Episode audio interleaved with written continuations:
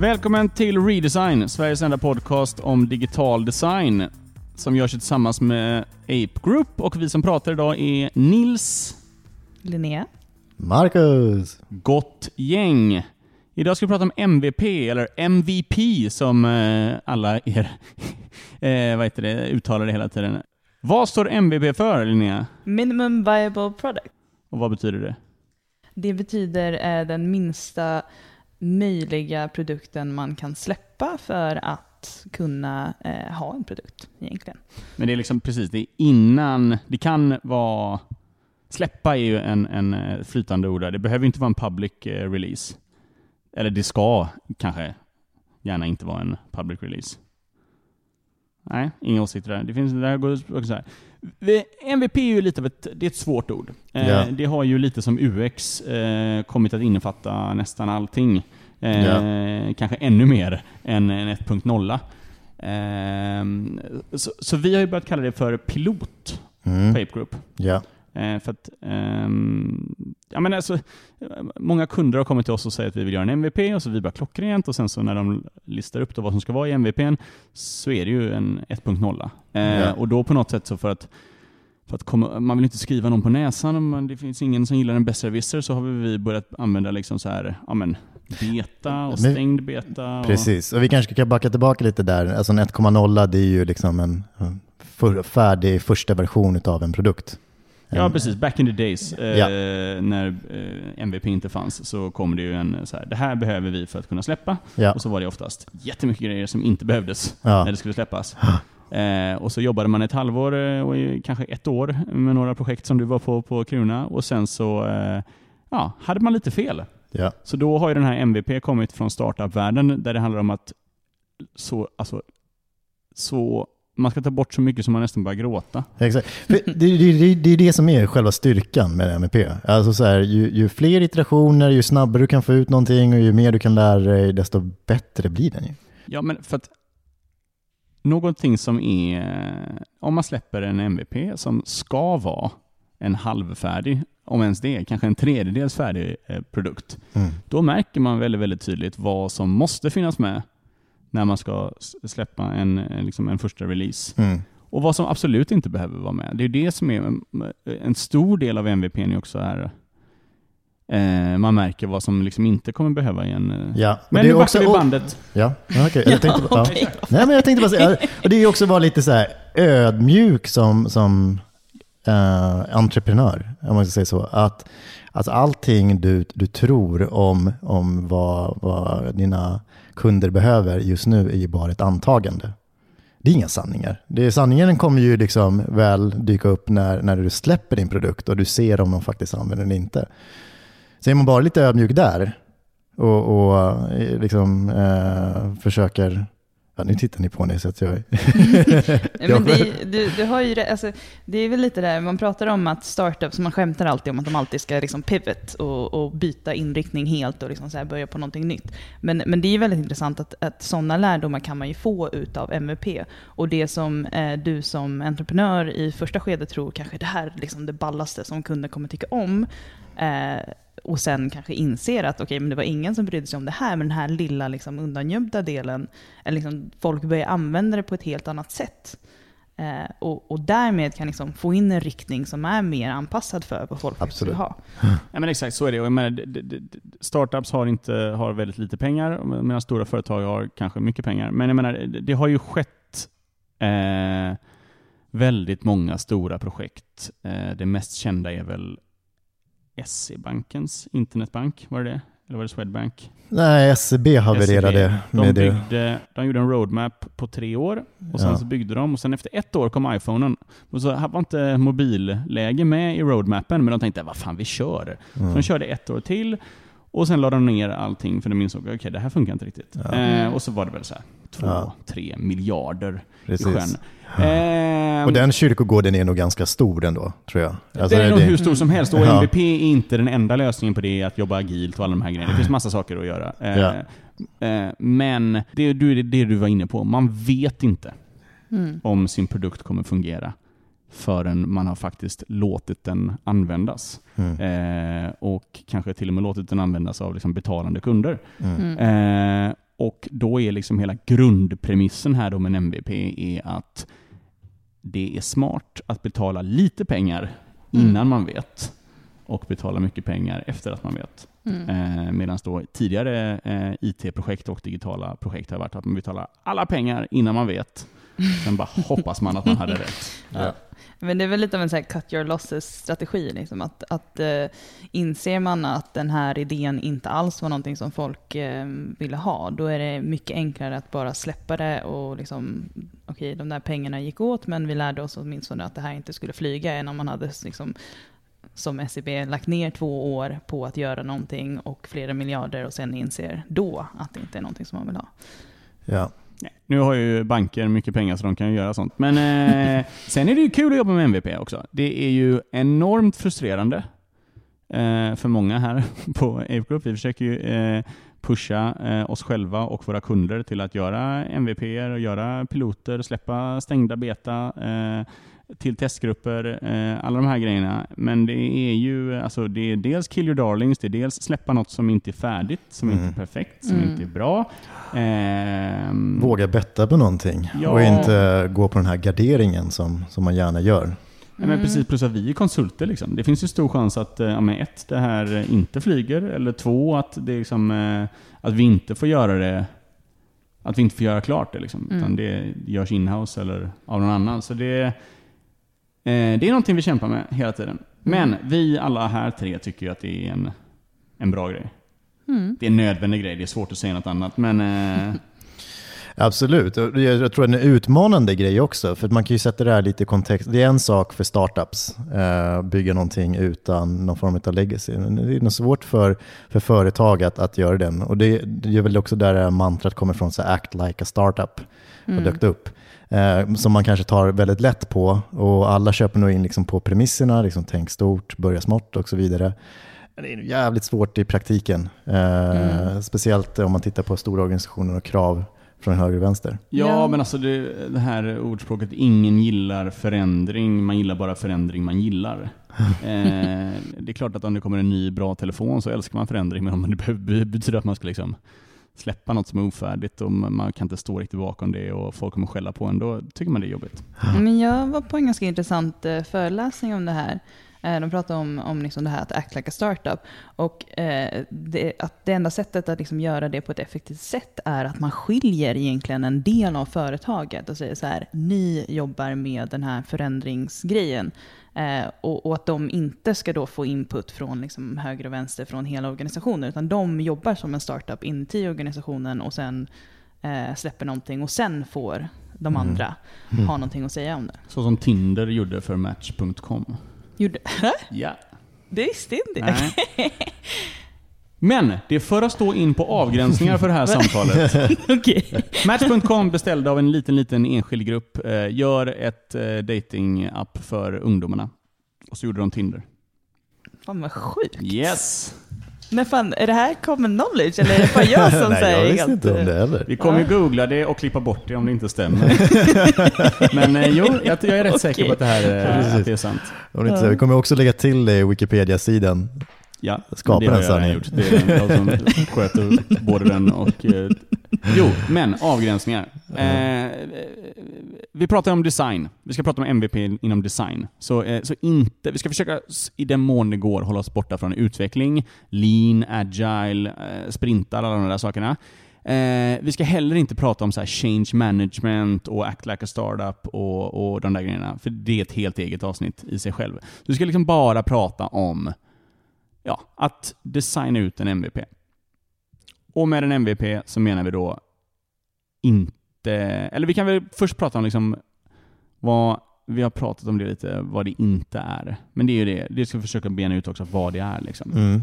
Men det är ju inte en version 1.0. Det är inte en going to market-produkt. Eh, det är mm. inte en... Eh, men däremot skulle det ju kunna vara typ en beta, en stängd beta, en eller? Ska vi beskriva skalan som du, som du pratar om just nu? Så att vi liksom har en känsla av det här är början och det här är slutet. Jag ja. tror när vi blir lite så här, vi börjar prata om 1.0 och 2.0, jag tror att det blir lite svårt att veta vilken. Ja men så här. Om du, ska, du jobbar på ett företag eller du ska starta upp en startup och så tänker du så här, vad måste den här produkten ha? i Mm. sig. Det du tänker där. Mm. Det är 1.0. Mm. Det, och det, det är nästan av den bortre änden av spektrat för oss.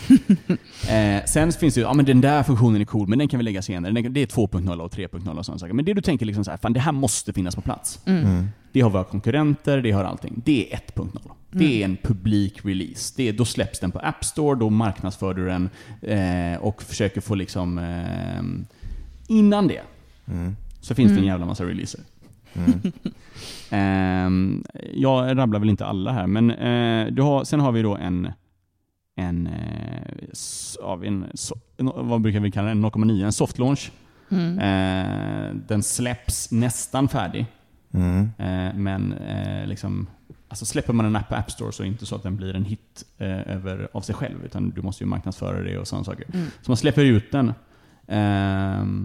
Men man meddelar liksom, eh, vissa människor att Ja. så här, nu finns den. Och sen buggtestar man som fan. Det. Mm. Okej, sen finns det tidigare releaser då. Ja, precis. Eh, nu vet inte jag om jag kanske hoppar något steg emellan här, men ett steg är ju att man, man egentligen bara förklarar produkten. Eh, att man ge, mer kanske gör ett, ett uh, marknadsföringsinitiativ. En video som förklarar hur själva produkten fungerar eh, och kan liksom kommunicera vad det kan erbjuda. Och genom att liksom visa upp det då, kanske ha en landningssida, eh, samla in sign-ups, så kan man ju se om det här är ett, finns ett intresse eh, kring just den här produkten. Du, du, hoppade många steg. Ja, väldigt många För det där. där var det första steget. Nej, det finns ett steg innan dess också. Vad är det? Ja, det är ju typ att du, du i princip bara beskriver i text vad själva värdeerbjudandet är. Vem ska du precis...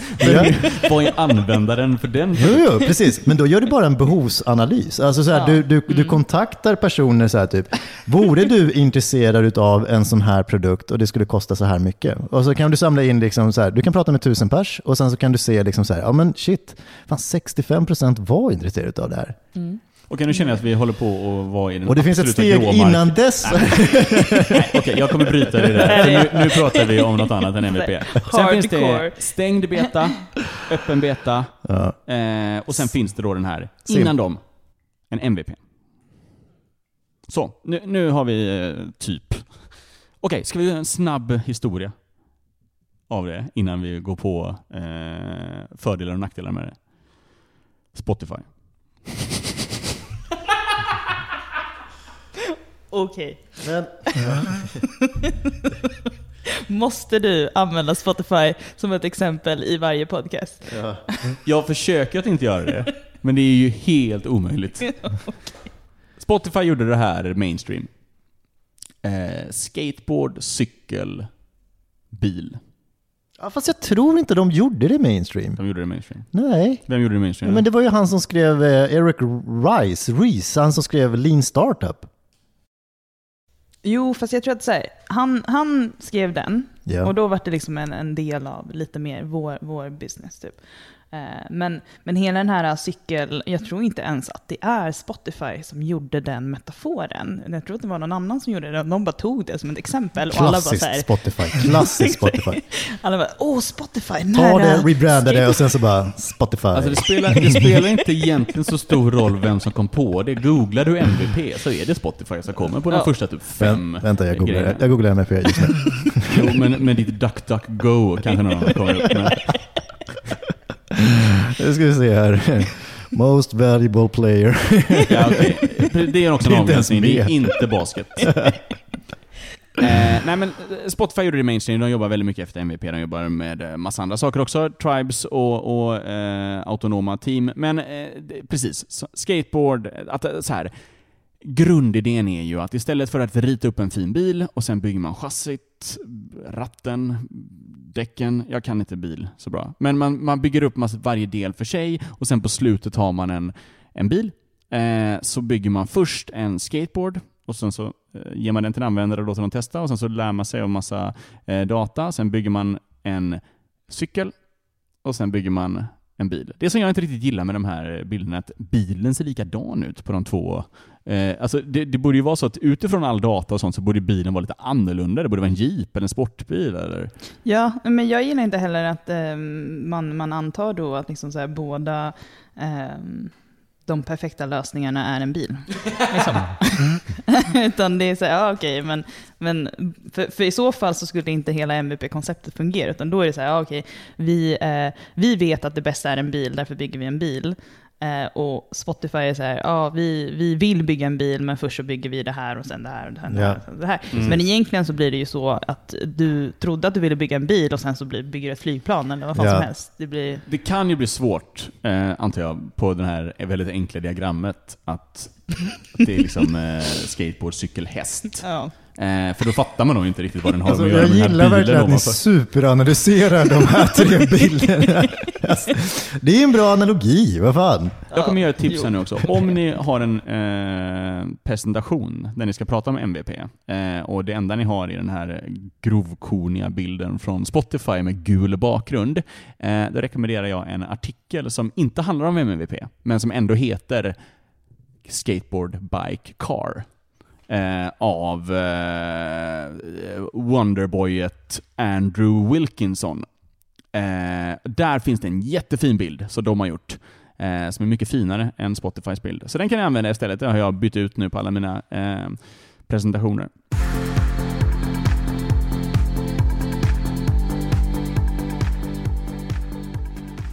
Finns det några nackdelar med MVP? Nackdelarna är ju att det är väldigt svårt att få kunder att känna sig bekväma med en MVP. Eh, jag tror att man, man vill så mycket oftast att det är väldigt svårt att ha någon komma till dig och säga eh, 90% av de här funktionerna kommer inte komma med. Eh, du måste besluta, eller vi tillsammans måste besluta, vad är det viktigaste som behöver komma med i den här första versionen, eller inte första versionen, den här piloten, för att vi ska kunna veta ifall vi ska gå vidare eh, och för att vi ska kunna få nog med data för att kunna liksom, veta vad vi ska ta vidare. Ja, eh, MJ, du gjorde ju en bra övning, kommer jag workshop med, nu kommer jag inte ihåg vilken kund det var, Mm. Men du gjorde så här, man skulle lista de tre viktigaste sakerna. Alltså man, du, ni skulle lista liksom vad det viktigaste var i, i en produkt. Just det. Och så blir det typ mm. topp fem grejer någonting. Ja. Och så, så det tog två timmar någonting och alla bara oh, vi ja. klarar det. Och sen bara bra, då kör vi nästa. Nu får ni välja en av det. Och så blev alla helt likbleka i ansiktet. Exakt, ja precis. Ja, men jag tror också så här, inramningen där, så här, typ, men vad, vad kan vi göra inom ramen på tre månader? Mm. Uh, så att det blev också i, ta hänsyn för um, ja, vad, vad man skulle snabbt kunna få ut. Jag har en... Okej, okay, framförallt att jobba med visuella designers, alltså art directors, tycker jag är svårare med MVP än att jobba med UX. Mm. Eh, eh, men framförallt är det ju ett problem som finns är att det går ju mycket fortare på något sätt eh, för design. Mm. Så bara, ja, men kan vi inte slänga in det? Jo, det kan vi slänga in. Det så kan vi inte slänga in det. Alltså, det blir väldigt mycket enklare att slänga in. Liksom. Så just nu håller vi på med ett eh, MVP-projekt för en startup. Och det är så här, vi, vi, på något sätt har vi en förståelse att så här, ja, vi slänger in det här i designen för det är rimligt liksom. Mm. Men och så, vi ska kolla med utveckling, eller snarare så här, när vi sprintplanerar så, så får vi se. Ja, den här switchen som tog en minut att lägga in för design, vad tar den för utveckling? Och sen så kommer det ju för det blir många bäckar små, liksom. det är det som är hela grejen. Och det som är svårt är eh, att visar du den designen för kund, så um, blir de ju kära i den idén. Alltså, mm. Det är mm. väldigt enkelt att du lägger in en sån här liten touch. Jo, men så här. Mm. Eh, alltså, skalbarhet vet jag att ni, jag inte är något stort fan av. Eh, men det finns ändå så här, just nu när vi håller, alltså så här, de vet vad, nu kallar vi MVP för 1.0 för den är lite mer än MVP, mm. men de vet vad 1.1 och 1.2 och 1.3 ska innehålla. Mm. Vilket betyder att så här, de bara, ni måste se till att det kommer, det är inte ens säkert vi släpper 1.0, vi kanske bygger mer. Så, här, mm. så ni mm. måste veta att, det här, att, det kommer, att den kommer klara för det. Så vi, må, så vi har mm. designat både eh, en MVP och en fram till ett punkt, alltså med mycket mer funktionalitet. Eh, vilket gör att att då blir det, ja, jag vet inte, det är jävligt svårt. Liksom. Det är mycket svårt att hålla det, hålla det avskalat. Ja. Och, Mm. Nej, men det är väl det, exakt det du satte fingret på. Det är svårt att balansera en, en vision samtidigt som att ha en, en, ett MVP-angreppssätt. Mm. För att så här, det, det förespråkar att man ska vara extremt datadriven och, och design utifrån den, den eh, användning eller den, den, den data som produkten genererar. Ehm, men eh, om, då jobbar du ju extremt kortsiktigt hela tiden. Mm. Du, du, du eh, kommer ju också vara väldigt, väldigt reaktiv. Eh, och jag, jag tror att det är också väldigt lätt att kanske glömma bort vad det är för något syfte vi som företag ska fylla gentemot våra kunder. Mm. Att man stirrar så mycket på produkten att man nästan glömmer bort ens syfte. Det är lite att man, liksom, så här, man skapar en ny produkt som har ett värde i sig själv. För det är det man försöker göra. Man försöker släppa någonting som är så här, det här kommer ha ett värde i sig själv. Och sen så problemet blir när eh, kanske det här värdet som, som visionen hade, Mm. eh, det börjar liksom så spreta iväg lite. För att, för att det blir, så visionen går inte att göra idag till Mm. exempel.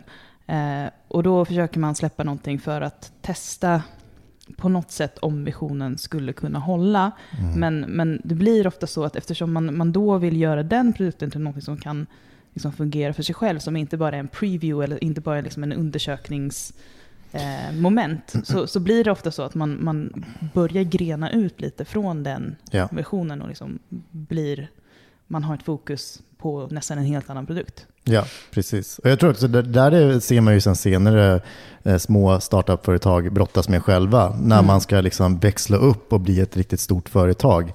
Ja, vad, vad, vart, i vilken riktning är man på väg åt då? då? Mm. Eh, och hur, hur ska det se ut? Och jag tror att det är lätt att liksom sitta och jobba med den här produkten, men sen när man måste ta nästa kliv. Alltså någonting som man också eh, märker jag, eh, att man, man skär i liksom Alltså en MVP är ju det, det, enda man kan skära i i scope. Men medan eh, många produktägare och, och kanske kunder också tror att man kan liksom skära i design. Eller man kan skära i, alltså man kan skära i massa andra saker och så bara ut, ja men nu, nu funkar det. Nu är user storiesen är upplagda, det är MVPn. Men det, så funkar inte en MVP, utan det måste ju vara exakt så som produkten ska fungera och se ut och allting, bara att det är en liten, liten del av det.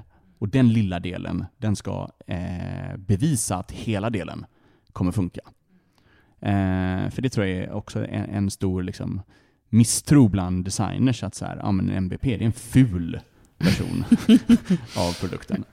Eh, och så ska det inte vara. Nej, men, men det är ju också, det, det har ju att göra med liksom hur man lägger upp Ehm, planering också. Det är det som blir väldigt svårt i det här utbytet mellan eh, design och teknik.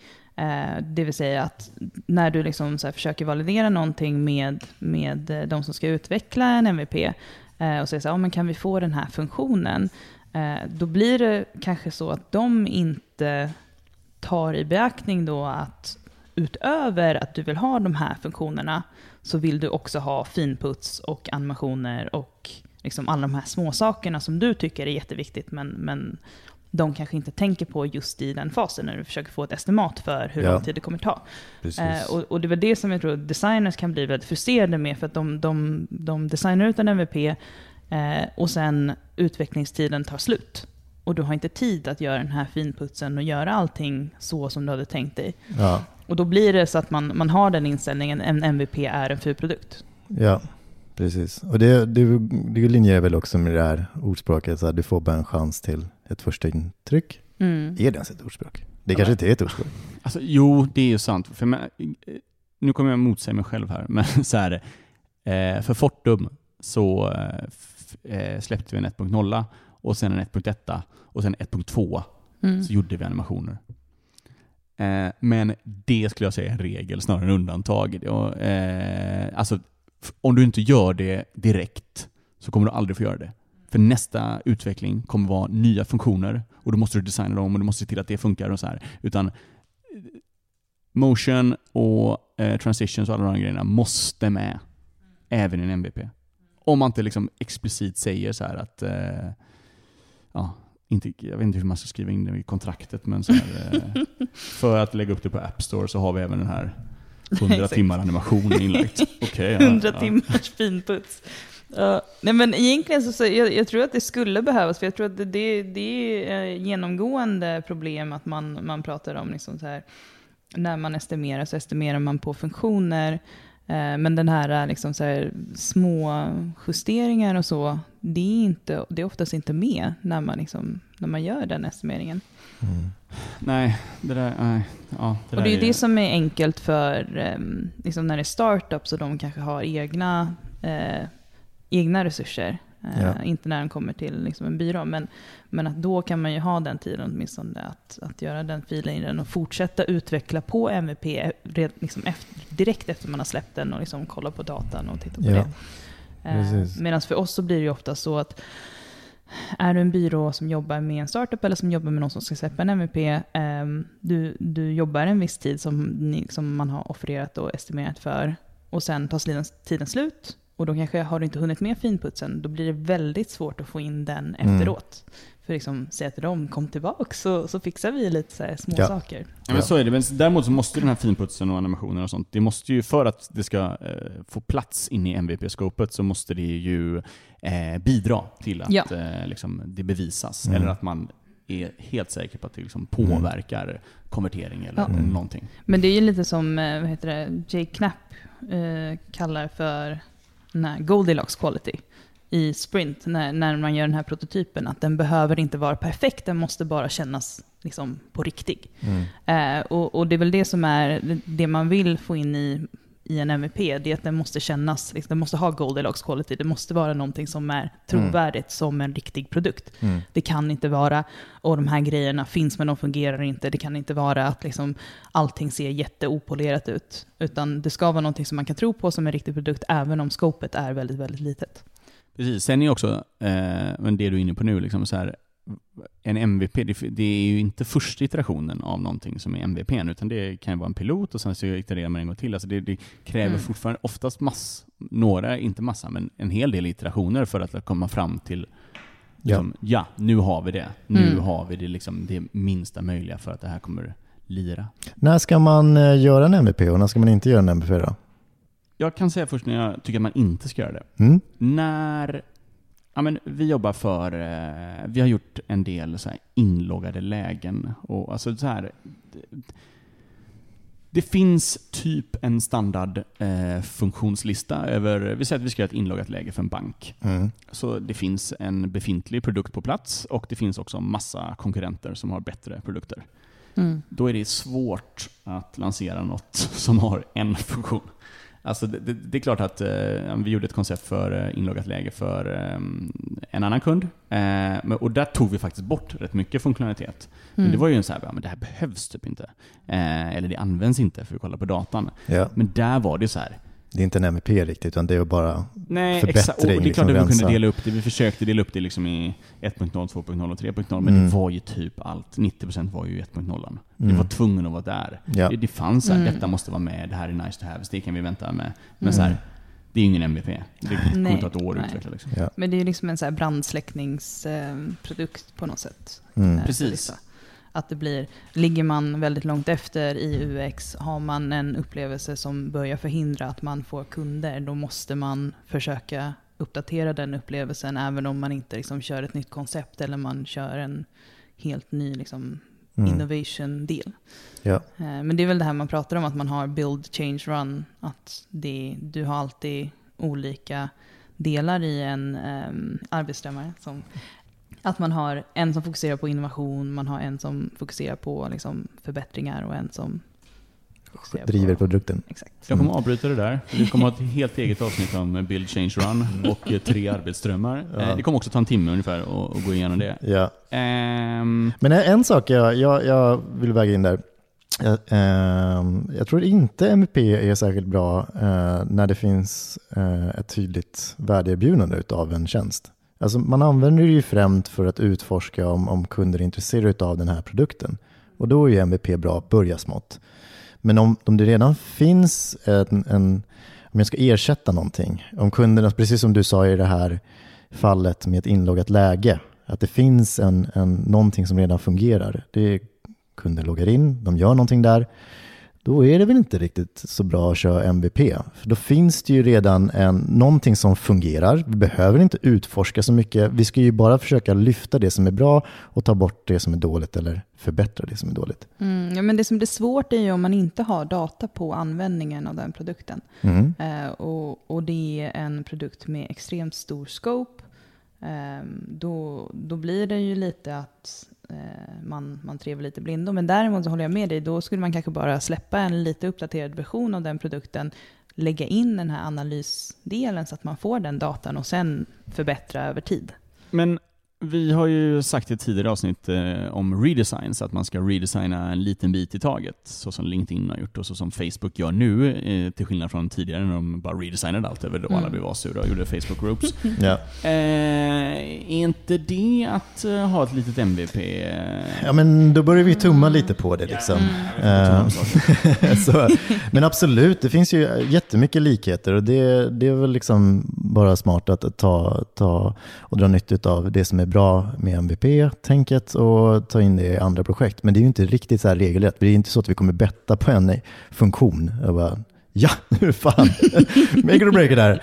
Uh. Men eh, alltså jag vet inte riktigt hur vi ska, alltså ditt arbete, eller ditt, eh, ditt teams arbete för IKEA, mm. där är det ju typ så att användarna inte har något val.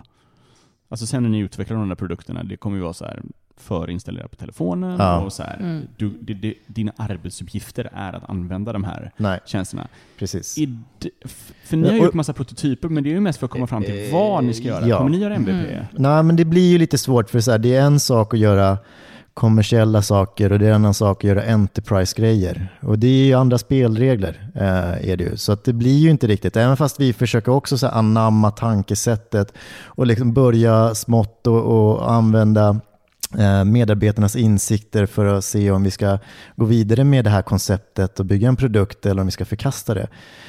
Men det är som du säger, det är precis så som det är. Liksom så typ att när, när, när vi väl har liksom kommit förbi någon, någon, någon viss gräns eller nått fram till en viss insikt, då kommer de också bli tvungna att använda de här produkterna. Mm. Och det är ju, det är ju snarare en styrning utifrån organisation och ledning. Eh, att de kommer kräva att så här, det är, vi har bestämt oss för de här verktygen och det är de vi ska använda. Ska du jobba på vårt företag, ja, då är det de här verktygen som gäller. Mm. Ni får inte plocka in andra saker. Då blir det, det, blir, det kommer bli rörigt i sådana fall. Det kommer bli bra retention-siffror på den. Det kommer bli sjukt bra retention-siffror på den. Ja, ja. ja, vi får lite draghjälp kan man säga. Men för att sammanfatta i så fall, då blir det liksom att, att när man ska göra en MVP, det är när man vill testa någonting nytt, man vill göra en ny satsning och man vill se om det flyger. Eh, Medan när man inte ska göra en MVP, det är när man vet att det är kritiskt, att man måste ha vissa saker som fungerar och behöver någonting som fungerar bra för det. Det är då det här act like a startup kommer in. Precis. Act like a internet bank in 1999. den, den keynoten som jag nej, nej, precis. Först så börjar du med en bil. Och sen så... sen tar vi sakta bort saker. Ja, exakt. Tills vi bara ett hjul. Ja, precis. Sen, det är en mutter kvar. Ja. den perfekta designen. 72 miljarder.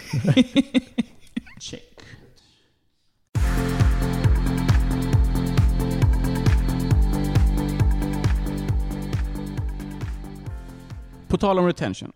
Eh, success criterias. Eh, alltså en MVP, vi pratar ju alltid att den ska, liksom, den ska bevisa något. Och så här. Hur, eh, kan vi prata lite om så här, hur man sätter upp vad, liksom, hur, hur vet man att, att beviset fanns? Liksom? Ja, alltså det, det finns ju en eh, standardiserad eh, enkät. Jag eh, kommer inte ihåg vem som har tagit fram den, men den heter väl någonting stil med product market fit uh, enkäten kanske. Där det finns liksom ett par frågor uh, man kan ställa användarna som har just fått använda den här MVPn. Uh, eh, och är det så att svaren liksom, visar på att totala mängden svar visar på att så här 70% är, eh, skulle bli jättebesvikna om man tog bort den här produkten ur deras mm. liv. Då, då, brukar man säga att du har en product market fit. Det där tror jag är däremot en av ganska många sätt att, att mäta på om man har eh, kommit eh, längre fram med sin MVP eller inte. Ja, alltså sen eh, liksom, om det finns ett koncept, vilket man får ju hoppas att det finns eh, innan, då har det väl förhoppningsvis tagits fram så här kopior och, eh, och liksom mättal och liknande. Ja, men, men eh, för, för nu, nu för att förtydliga, pratar vi om vad gör en liksom bra MVP? Eller pratar vi om hur vet vi om MVPn har gått bra? Båda? Nej, jag vet inte. Nej, men för, för ena handlar det om att så här, eh, den här MVPn togs emot bra av användare och vi vet att liksom, det här är något vi ska jobba vidare på. Däremot så kan man ju ta fram en bra MVP, man kan ta fram någonting som testar hypotesen på ett bra sätt, som, som har liksom bra mätpunkter, som har validerat allting som man hade innan, men sen när man kommer fram till att användarna inte tycker om det här och inte behöver det här verktyget i sitt liv. En bra MVP, den kan ju misslyckas. Det är, eller det är en jättebra MVP, då har man ju lagt 500 000 istället för 500 miljoner. Eh, Okej, okay, men vi kan börja prata lite med då vad, vad som gör en bra MVP då. Okej, okay, du menar du liksom att user storiesarna och eh, success kriterierna är, har en ett till ett förhållande praktiskt taget. Att eh, här är den här funktionen, den kommer leda till den här saken som är en, en av grejerna som investerare har frågat efter. Typ. Ja, nej men, men ja, Eh, typ. men, men för jag tror att liksom så här, kopiorna, det är ju man mäter, om man säger så här, ja, x antal användare loggar in varje dag och så.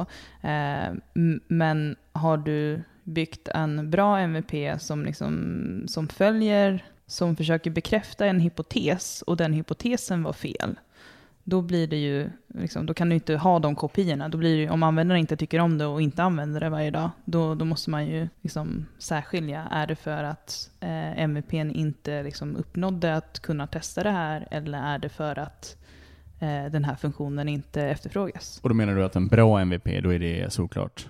Vad datan gav. Okej, okay, men det är väl bra. Men precis, för det är väl ett råd också. Liksom. Eh, fokusera på att göra den här lilla scopet. Hit, först hitta scopet, sen göra scopet bra nog så att det blir rättvist och sen se till att liksom, datan ni får in är jävligt tydlig på huruvida det här är en bra eller dålig idé. Typ. Eh, för det kommer göra ert liv mycket, mycket enklare när ni ska få ett projekt till och göra det som är kul. Ja, exakt. Men det är så att man inte ska, man ska inte skopa ner det så att, eh, så att det inte längre finns um, så att man inte längre kan testa idén. Det är så att det inte finns ett värde. Ja, exakt. Utan du, du måste ju skapa ner det så att du kan liksom säga, okej, okay, det här är en funktion som, som, som erbjuder ett väldigt specifikt värde för en användare som vi kan bygga vidare på, vidare på liksom i framtiden. Eh, testa om de tycker om det här värdet. Och sen så såklart, man måste ha kvalitativa undersökningar med användare också för att se om det är liksom små buggar eller någonting som, som förhindrar det. Men, men i en bra MVP så är det ju inte någonting som förhindrar dem från att liksom upplever den här funktionen, utan då om de inte använder det så handlar det bara om att den här funktionen inte har något värde för dem. Ja, precis. Ja. Ja, men det håller jag med om och det är väl det som är det, det, det svåra. Alltså, det är så många som stirrar sig blind på själva produkten, men det som är det värdefulla med en MVP, det är ju insikterna som man gör. Och man, man gör ju sig själv en, en tjänst om man begränsar det så mycket som möjligt så det är lätt att tolka datan verkligen. Mm. Men jag tycker det som är svårt är ju också att, att kunna kommunicera det eh, när man tar an ett projekt eh, med en kund. Att säga att liksom, det här, ett, ett, en bra MVP kan också vara någonting som ingen tycker om. Och, och det är en ganska svår sak att försöka att för någon att ta till sig att så här, nu lägger jag ner de här pengarna i det här och då tror du att du kommer få någonting som, som kommer flyga bra med användaren. Men, men poängen är egentligen att du ska lära dig så mycket som möjligt. Eh, och då är det ju, ja, det... Men det är kanske också någonting som vi kan lära oss bli bättre på, alltså så här, retoriken kring just MVPn. För att det, vi, vi fokuserar just på, på det första stadiet, alltså MVPn, och inte vad det kommer att medföra. Uh, kanske om, jag vet inte om det, det, är lättare att föra en dialog där man så pratar om en serie utav test, där vi kommer att testa alla de här funktionerna som de har, tror eh, kunderna kommer gilla. Eh, så att de, de ja, på så sätt eh, får med alla sina idéer in i den här digitala produkten. Bra. Okej, okay, jag har en fråga. Ja. Har ni något tips? Veckans tips. jag kommer ge ett rätt tråkigt tips. Eh, Dribble har släppt sin officiella app. Nej jag skojar. Det var inte tipset. Det var inte tipset.